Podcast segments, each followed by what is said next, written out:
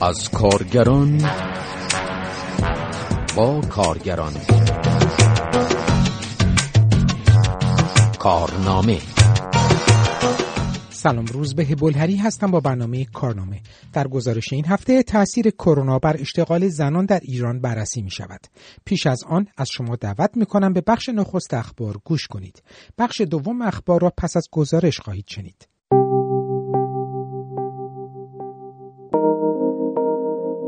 بازنشستگان تامین اجتماعی در تجمعهایی در تهران و چندین شهر دیگر ایران به شرایط دشوار معیشتی و اجرا نشدن درست متناسب سازی دستمزدها اعتراض کردند.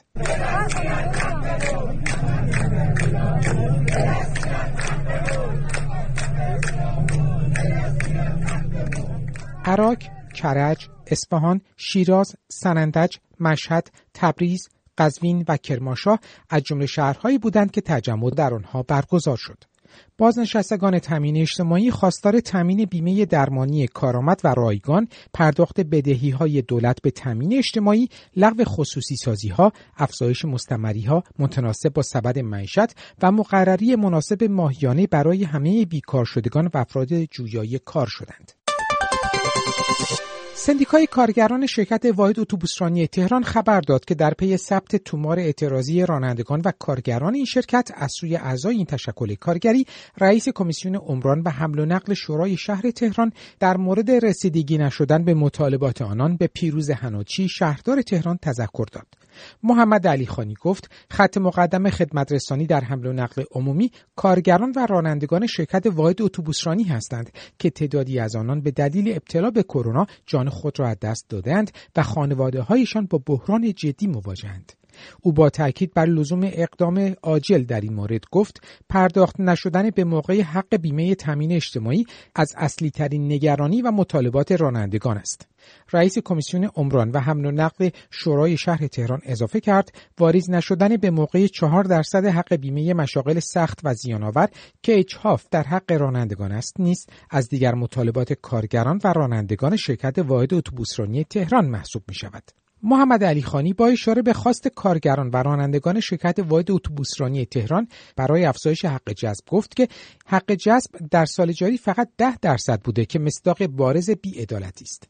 او با اعلام اینکه این وضعیت رانندگان و کارگران را با مشکل معیشتی مواجه کرده است به شهردار تهران تذکر داد که با اتخاذ تدابیر موثر هرچه سریعتر مطالبات آنها را مورد توجه قرار دهد. کارگران شرکت آوای سلامت اهواز در اعتراض به وضعیت معیشتی خود در مقابل استانداری خوزستان تجمع کردند.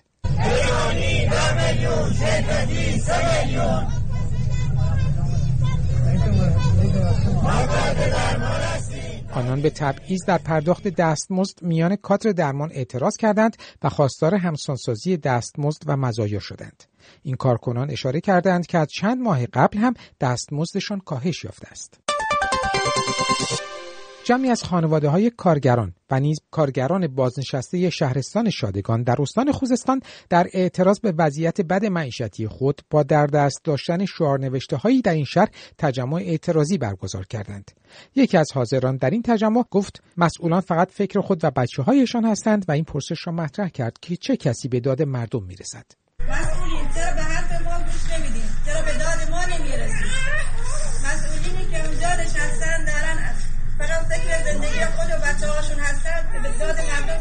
می‌رسه این رو می‌بینید الان پول شیرش هم نداره بده. مگه ما مسلمون نیستیم؟ مسئولی که تو دم از مسلمانیت می‌زنیم. پس چرا به داد این بچه ها نمی‌رسیم؟ کمی هم به فکر این مردم بدبخت هم باشیم. سفره هاشون خالیه بچه هاشون مریضن. همه شوهراشون دارن از بیکاری رن می‌برن. مسئولین به داد مردم برسیم. در هفته های اخیر تجمع های مشابهی از سوی خانواده های کارگران و یا کارگران بیکار و بازنشسته در چند شهر جنوب ایران برگزار شده است. جمعی از کارگران کشت و صنعت لورستان در اعتراض به واریز نشدن بیمه، پرداخت نشدن مزایا و مشکل قراردادهای کار در این شرکت تجمع کردند و خواستار حل این وضعیت شدند. در پی این تجمع مدیر کل تعاون کار و رفاه اجتماعی استان لرستان ضمن اقرار به محق بودن کارگران گفت قرار است اقداماتی انجام شود و دستمزد و مزایای کارگران پرداخت شود. در مقابل کارگران کشت و صنعت لرستان گفتند تا مشکلشان حل نشود این وعده را باور نمی کند چون به توصیف آنها کار مقام ها وعده تو خالی است. تا از تجمع و اعتراض کارگران جلوگیری کنند. کارگران معدن فاریاب کرمان در اعتراض به پرداخت نشدن دستمزد و اجرا نشدن طرح طبقه بندی مشاغل دست کم سه روز اعتصاب کردند. بر اساس فیلمی که در شبکه های اجتماعی انتشار یافت، کارگران این معدن توماری اعتراضی هم امضا کردند و گفتند که در صورت تحقق نیافتن خواسته هایشان به اعتراض های خود ادامه خواهند داد. این کارگران همچنین خواستار بازگشت مالکیت معدن به دولت شدند. جوانان جویای کار روستای شهرویی از توابع بهبهان در استان خوزستان در اعتراض به بیکاری و نبود شغل در مقابل درب کمپ مهندسی پالایشگاه بیدبلند دوی این شهرستان تجمع کردند. در پی این تجمع ماموران نیروی انتظامی در مقابل آنان مستقر شدند. یکی از تجمع کنندگان به فرمانده این نیروها گفت واقعا کسی دوا داره کسی حد داره و هیچ کدوم از این بچه ها به جز کار هیچ هدفی جوانان جویای کار روستای شهرویی چندین بار در ماهای گذشته در مقابل پالایشگاه بیدبلند دو فرمانداری بهبهان و دفتر نماینده مجلس این شهرستان تجمع کرده و خواستار اشتغال در این پالایشگاه شدهاند. اتحادیه آزاد کارگران ایران از تجمع صدها معلم خرید خدمت در مقابل استانداری یزد خبر داد. 700 معلم خرید خدمت در یزد از دست کم دو هفته قبل در اعتراض به شرایط کاری خود اعتصاب و تجمع کردند. در این ارتباط شماری از معلمان خرید خدمت در یزد در مورد مطالبات خود به تلویزیون دولتی ایران گفتند. در رأس اون استخدام ما هست و تبدیل وضعیتمون هست. بیمه رو سی روزه کردن اما حقوق هنوز که هنوز بعد از سه ماه هیچ قراردادی به بچه ها ندادن. چرا معلم باید با این همه زحمتی که می‌کشه مورد بیعدالتی قرار بگیره؟ پیشتر به گزارش باشگاه خبرنگاران جوان محمد علی طالبی استاندار یزد با اشاره به مطالبات و دقدقه های معلمان خرید خدمت گفته بود درخواست های آنان به حق است و باید به آن توجه شود. با این همه تاکنون اقدامی جدی برای این گروه 700 نفره از معلمان انجام نشده است. 13 هزار معلم خرید خدمت از سال تحصیلی 93 تا کنون در مدارس مناطق مختلف ایران در حال تدریس هستند. در این ارتباط مرکز های مجلس چند روز قبل با اشاره به کمبود نیروی انسانی در وزارت آموزش و پرورش خواستاران شد که معلمان طرح خرید خدمت به استخدام این وزارتخانه درآیند. گروهی از آموزش دهندگان نهضت سوادآموزی چند شهر خوزستان در مقابل اداره کل آموزش و پرورش این استان در حواس تجمع کردند. نهضتی بسیریم آزمون نمیپذیریم. نهضتی بسیریم آزمون نمیپذیریم. نماینده مجلس حمایت حمایت. نماینده مجلس حمایت حمایت. عمرمونو گذاشتیم بذر سواد و کاشتیم عمرمونو گذاشتیم بذر سواد و کاشتیم 92 به بعدیم خواهان استخدامیم 92 به بعدیم خواهان استخدامیم 92 به بعدیم خواهان استخدامیم به گزارش وبسایت اصر جنوب آموزش دهندگان نهضت سوادآموزی خواستار تعیین تکلیف وضعیت شغلی خود و استخدام رسمی شدند. پرسنل بیمارستان امام خمینی در کرج در اعتراض به پرداخت نشدن دستمزد و مطالبات چند سال اخیر خود در محوطه این بیمارستان تجمع کردند. تجمع کنندگان شعار می‌دادند: بله سفره ما خالیه بله و این کافیه سفره ما خالیه بله و این کافیه سفره ما خالیه خدا برس به داد ما دیگه تموم صبر ما خدا برس به داد ما دیگه تموم صبر ما تا کنون پرسنل این بیمارستان در اعتراض به پرداخت نشدن دستمزد و مزایای خود بیش از سی تجمع برگزار کردند.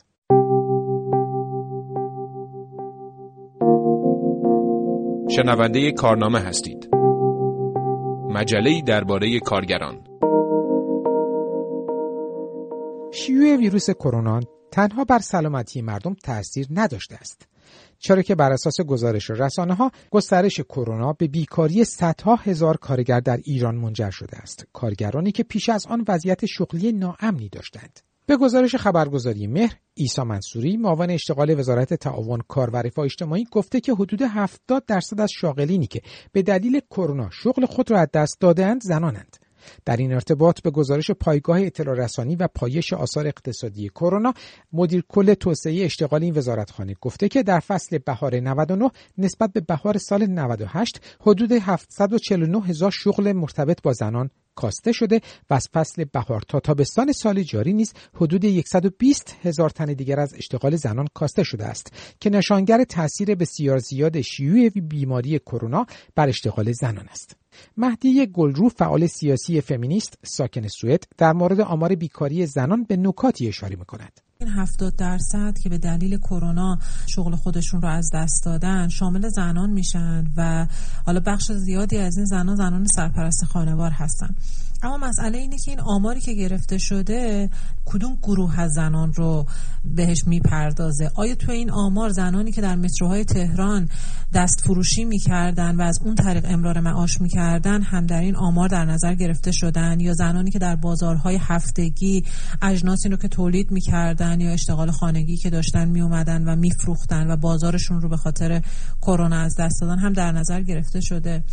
این نکته مهمیه که آیا این 70 درصد با در نظر گرفتن کسانی هستش که فقط بیمه داشتن و به عنوان شاغل محسوب می شدن یا نه؟ افرادی رو هم در نظر گرفتن که اساسا هیچ جایی نامی ازشون ثبت نشده بوده و هیچ جا به عنوان شاغل محسوب نمی شدن اما داشتن هزینه یک خانواده و هزینه فرزندانشون رو عزیزانشون رو می‌دادن. این مسئله رو نباید فراموش کرد. و اینکه به هر حال جوانان و زنان معمولا قشر آسیب پذیرتر هستند به خاطر اینکه هم تجربه کاری کمتری دارن هم معمولا توی مشاقل رد پایین تر مشغول به کار هستن که امنیت کمتری داره. به نوشته آتی آنلاین ادامه روند جاری در ایران نه تنها مشکلات اقتصادی زنان را تشدید و استقلال آنها را تهدید می کند بلکه ممکن است وضعیت شغلی زنان پس از بازگشت به شرایط عادی را هم تغییر دهد. زیرا با افزایش جمعیت زنان بیکار این احتمال وجود دارد که زنان برای کسب یک جایگاه شغلی به دستمزد مزایا و شرایط کاری نامناسب تندهند مهدی گلرو با اشاره به موضوع اخراج نیروی کار میافزاید. این خب مثلا اگر که یک کارگاهی 10 تا کارگر داره یا 15 تا کارگر داره از 15 تا به 10 تا میاد فشار کار روی اون 10 نفر. اضافه میشه که البته الان موضوع بحث ما نیستش. ولی جدای از این مسئله این کسانی که حتی قبل از کرونا هم خیلی شرایط شغلی شاید قابل اعتمادی نداشتن کرونا باعث میشه بیشتر آسیب بهشون زده بشه. در بحث اولویت بندی در قانون کار هم وجود داره با توجه به اینکه قانونی در نظر گرفتن که مردان متأهل صاحب فرزند در اولویت هستن و بعد به پنج قسمت تقسیم میشه این اولویت بندی زنان اولویتی ندارن. پس هر جایی که وزارت کار در مورد نگرانیش در مورد اشتغال زنان حرف می‌زنه. به نظر می‌رسه که داره یک پارادوکسی رو دامن می‌زنه که یک قانونی رو قبلا اومده در نظر گرفته که اساسا زنان رو در اولویت قرار نمیده ولی دنبال راه حلی هم هستش برای اینکه مسئلهشون رو حل بکنه. مدیر کل توسعه اشتغال وزارت تعاون کار و رفاه اجتماعی اشاره کرده که برای جبران این وضعیت باید برنامه های اشتغال ویژه برای زنان به ویژه زنان سرپرست خانوار و زنان متعلق به خانوارهای کم درآمد اجرا شود. در همین مورد نیز عیسی منصوری معاون اشتغال وزارت تعاون کار و رفاه اجتماعی گفت که راهکار این وزارتخانه اشتغال خانگی است و می توان از محل تحصیلات اشتغال خانگی برای زنان بیکار شده اشتغال زایی کرد. این در شرایطی است که وبسایت میدان نوشت که برنامه اشتغال خانگی وزارت تعاون کار و رفاه اجتماعی تاکنون برنامه ناموفقی بوده و نتوانسته است که بار اقتصادی را از روی دوش زنان بردارد. نظر خانم گلو را در این مورد میشنویم. لیستی که شامل مشاغل خانگی میشه سال 96 در واقع این لیست تکمیل شده. از سال 96 3 میلیون نفر ثبت نام کردن و 50 درصد این افراد تونستن مجوز مشاغل خانگی داشته باشند توی وضعیتی که هنوز وضعیت کرونا نبوده این فشارها و این بحرانها وجود نداشته. به خاطر همین اگر بخوایم در نظر بگیریم که 50 درصد این افراد مجوز گرفتن و قطعا این تعداد کسانی که درخواست دارن میدن برای مشاغل خانگی افزایش چشمگیری پیدا کرده از سال 98 تا الان این تعداد کسانی که مجوز نمی‌گیرن خیلی تعدادشون بیشتر خواهد بود. پس نمی‌تونه کمکی خیلی جدی بکنه. مسئله دیگه مقدار وامی هستش که میدن. در نهایت حد اکثر وامی که به مشاغل خانگی اختصاص پیدا می‌کنه 20 میلیون تومنه که به نظر می‌رسه این 20 میلیون نمی‌تونه با توجه به شرایط قیمت های امروز در ایران پاسخگوی در واقع ایجاد یک شغل خانگی باشه. اینها مسائلی هستش که به نظر میاد نادیده گرفته شده توی این راه حل. اگر راه حل رو مشاغل خانگی در نظر بگیریم اولا که لیست باید اصلاح بشه دوما که کسانی که امکان گرفتن مجوز رو دارن باید سهلتر بشه این انتخابشون راحتتر مجوز بتونن بگیرن. و در ثانی که این حتما باید وام های بیشتری بهشون اختصاص پیدا کنه تا امکان ایجاد اشتغال خانگی رو داشته باشن. تجربه وضعیت غیر کرونا نشون داده که وزارت کار با این ایده مشاغل خانگی نتونسته خیلی موفق باشه.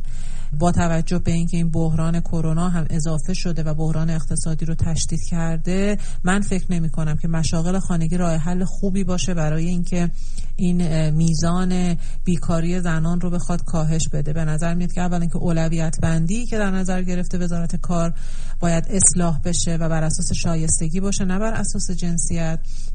همچنین بحث تامین اجتماعی و اشتغال رسمی و کاهش تعداد زنانی که در مشاغل غیر رسمی هستن می‌تونه یکی دیگه از راه حل باشه.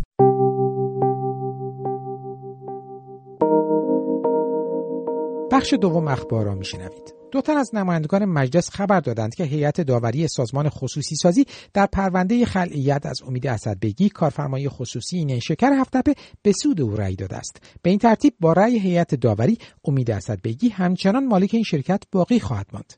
احمد نادری نماینده مجلس در توییتی بایلامی که هیئت داوری به توصیف او منصوب دولت نئولیبرال رأی خود را به نفع ابر متهم ارزی صادر کرد خواستار تغییر ترکیب این هیئت شد. او افزود که استیزاه وزیر اقتصاد با 102 امضا در سامانه مجلس ثبت دوباره شده است. پیشتر فرهاد دشپسند وزیر اقتصاد در مجلس گفته بود که روند مالکیت نیشکر هفتپه غیر قابل بازگشت است. علی بابایی کارنامی رئیس فراکسیون کارگری مجلس هم در توییتی نوشت که رأی هیئت داوری هم حقوق کارگران را تضییع کرد و هم به توصیف او به بیت المال ضربه زد و هم از فاسد حمایت کرد. او از ارجای پرونده امید اسدبگی از سوی مجلس به قوه قضاییه خبر داد. هزاران کارگر نیشکر هفتپه خواستار لغو مالکیت خصوصی شرکت و بازگشت مالکیت آن به دولت و ادارهش با نظارت کارگران و یا واگذاری آن به خود کارگران هستند. در این ارتباط کانال مستقل کارگران هفتپه به نقل از شماری از کارگران این شرکت رأی هیئت داوری سازمان خصوصی سازی به سود امید اسدبگی را فاقد اعتبار خواند. این کارگران درباره آنچه فشارهای دولت و قوه قضاییه برای رأی مثبت هیئت داوری به مالک خصوصی شرکت نیشکر هفتپه نامیدند به ویژه به حمایت‌های حسن روحانی و اسحاق جهانگیری از او اشاره کردند. به نوشته کانال مستقل کارگران هفتپه تاکید شده که کارگران بخش خصوصی را خلعیت می کنند و نظارت کارگری را بر این شرکت اعمال خواهند کرد. این کارگران اعلام کردند که هیچ رأیی به جز خلعیت از اختلاسگران و بخش خصوصی را نمیپذیرند و تاکید کردند که به مبارزه خود ادامه خواهند داد. شرکت نیشکر هفتپه با 24 هزار هکتار مساحت در بهمن سال 94 در قبال پیش پرداختی 6 میلیارد تومانی به امید اسدبگی و مهرداد رستمی چگینی واگذار شد. این دو در شرایط کنونی متهم به سوء استفاده 1.5 میلیارد دلاری در این شرکت هستند. تورج ابوذرخانی روزنامه‌نگار ساکن آلمان اعتقاد دارد که فعالیت‌های سندیکایی و کارگری در شرکت نیشکر هفتپه یک دستاورد بزرگ تاریخی برای جنبش کارگری ایران است و کارگران سایر مناطق می توانند از آن بهره ببرند. فعالین کارگری در هفتپه چقدر سازماندهی شده و قوی کار کردند در ارتباط با نخبگان اجتماعی در ارتباط با دانشجویان در ارتباط با خبرنگاران در ارتباط با حمایت هایی که از تشکل ها و جریان ها یا احزاب یا افراد خارج از کشور در پوشش کمپین نامه به تشکل های جهانی و غیره صورت گرفت. تمام این مجموعه یک دستاورد عظیمی برای این حرکت کارگری بود در هفت تپه که بتونه امروز به این حد از مطالبات خودش برسه. ناگفته نمونه که تعیین هدف و پیگیری مبارزه تا به دست آوردن نتیجه دقیقاً ساختار اصلی مبارزه کارگران هفت بوده. اما یه نکته که خیلی اهمیت داره و میشه به اون توجه کرد اینه. نگاه کنید وقتی که می‌خوان کارگرای هفت تپه یک اعتراض یا تجمعی رو برگزار کنن یا می‌خوان برن با به فرض نمایندگان مجلس و دولت صحبت کنن نمایندگان اون کارگران اول میان با کارگران صحبت می‌کنن. میگن نظرتون چیه؟ یعنی در اصل این حرکت قائم به فرد نیست. وقتی که این مسئله مطرح میشه دو هزار نفر صدها نفر در یک تصمیم که می‌خوان به فرض برن با دولت یا مجلس صحبت کنن شریک میشن. این هم فکری هم باعث ارتقای و تنوع فکری در تصمیم گیری ها میشه. و همین که دیگه حکومت با یک نفر دو نفر سه نفر ده نفر هفتاد نفر طرف نیست. بلکه دقیقا با صدها نفر با شاید دو هزار نفر آدمی که این تصمیم رو گرفتن طرفه. و اینجاست که نهادهای امنیتی نمی‌تونن دو هزار نفر رو دستگیر کنن. و اگر کسی هم بخوان دستگیر کنن یا من نماینده این دو هزار نفر بودم. برید با این دو هزار نفر برخورد کنید. و این نشاندن رشد و بلوغ این جنبش کارگری در این مقطعه به خوبی حق حقوق خودشون رو می‌دونن. خرد جمعی بر اساس خرد جمعی مبارزه می‌کنن تصمیم گیری می‌کنن و به اون مطالباتی که می‌خوان می‌رسن. من فکر می‌کنم به این نوع دستاورد برای جنبش طبقه کارگر بسیار ارزشمنده. و اگر فعالین کارگری در داخل کشور به نوعی از تجارب این مبارزات بهره بگیرن و اصول و پایه مبارزات خود را بر اساس این ساختار که خدمتتون عرض کردم شکل بدن می‌تونن موفقیت های بهتری رو کسب کنن. علی اصلانی عضو کانون عالی شوراهای اسلامی کار گفت ده میلیون کارگر زیرزمینی در ایران حداقل دستمزد را دریافت نمی کنند. به گزارش خبرگزاری ایسنا آقای اصلانی با اعلام اینکه این ده میلیون کارگر در کارگاههایی کار می کنند که هیچ کسی بر آنها نظارت ندارد افزود دستمزد برخی از این کارگران ماهانه 700 هزار یا 800 هزار تومان است. در حال حاضر حداقل دستمزد ماهانه یک کارگر مجرد مشمول قانون کار حدود دو میلیون تومان و برای یک کارگر متأهل مشمول قانون کار حدود سه میلیون تومان است. به گفته تشکل‌های رسمی کارگری سبد معیشت ماهانه خانوارهای کارگری ده میلیون تومان است. شماری از کارگران شرکت فولاد کاویان در نامه‌ای به اتحادیه آزاد کارگران ایران از مشکلات سنفی بسیار خود سخن گفتند. به نوشته این نامه مدیرعامل شرکت فولاد کاویان چهار درصد سختی زیانآور کار، حق فنی و ارتفاع و بدی آب و هوا را نمی‌پردازد. این کارگران همچنین نوشتند که کارفرما به بهانه آوردن سیستم جدید ورود و خروج بین 180 هزار تا 200 هزار تومان از دستمزد پرسنل کم کرده و کمک معیشتی، پاداش نقدی و امکانات تفریحی و ورزشی آنان را نیز حذف کرده است. فعالان سنفی کارگری استان قزوین خبر دادند که سه تن از کارگران کارخانه پترو آسام پیشرو در پی حادثه ضمن کار جان باختند به گزارش خبرگزاری ایلنا این سه کارگر کنار دیگر روغن ایستاده بودند که در داخل آن سقوط کردند و جان خود را از دست دادند. یکی از کارگران تبعی افغانستان و دو تن دیگر اهل قروه کردستان بودند. فعالان و تشکلهای کارگری در سالیان اخیر بارها از اجرا نشدن اصول ایمنی کار در کارخانه ها و شرکت ها انتقاد کردند. سندیکای کارگران شرکت واحد اتوبوسرانی تهران در گزارشی با اشاره به آنچه شکست خصوصی سازی در این شرکت نامید نوشت این موضوع موجب سیه روزی رانندگان بخش خصوصی شده است و شهروندان هم رضایتی از خدمات دهی خطوط خصوصی ندارند.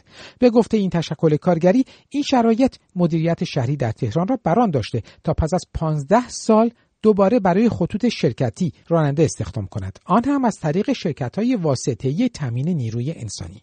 سندیکای کارگران شرکت واحد اتوبوسرانی تهران با محکوم کردن این اقدام خواستار استخدام رانندگان به صورت قرارداد دائم شد. این سندیکا تاکید کرد که شرکت های تامین نیروی انسانی موجب چپاول بیشتر دسترنج رانندگان خواهند شد و از طرفی با توجه به اینکه رانندگان قرارداد موقت خواهند داشت مجبور خواهند بود تا انواع دستورهای فراقانونی مدیریت را اجرا کنند.